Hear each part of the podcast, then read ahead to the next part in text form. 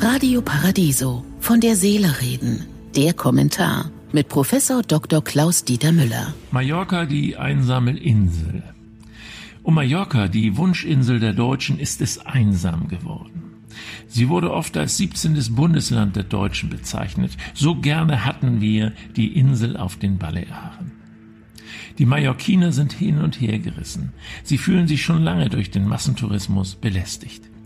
Mallorca ist einen Pakt mit dem Teufel eingegangen und wird die Geister nicht mehr los, heißt es überall dort. Aber drei von vier Arbeitsplätzen stellt auf Mallorca der Tourismus.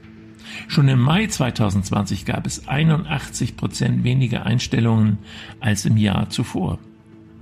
Die alte Debatte um Qualität und Quantität von Urlaub hat wieder Konjunktur.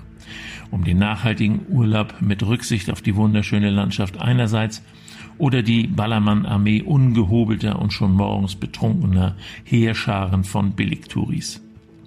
Als der Schlager verachtet wurde, bekam er auf Mallorca Asyl. Als in Hamburg und München Leid gelebt wurde und Kalorie ein Schimpfwort war, erfand Mallorca das Eimersaufen, schreibt der Spiegel. Es war der Traum für die Golfer wie auch die Säufer.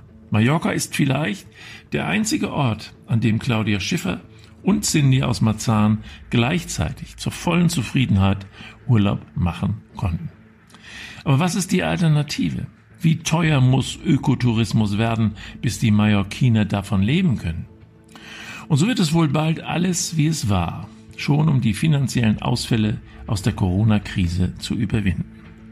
Da ich immer noch an das Gute im Menschen glaube und davon überzeugt bin, dass auch junge Deutsche in ihrer Sturm- und Drangzeit begreifen, dass man nicht unbedingt außerhalb der eigenen vier Wände die viel zitierte Sau rauslassen sollte und langsam verinnerlichen, dass rücksichtsloser Urlaub out ist, hoffe ich, dass auch Mallorca langfristig zur Ruhe kommen und sich erholen wird.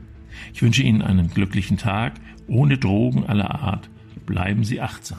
Von der Seele reden mit Politik- und Medienwissenschaftler Klaus-Dieter Müller, Vorstand der Stiftung Christliche Werte leben. Alle Texte zum Nachhören und Nachlesen auf www.paradiso.de.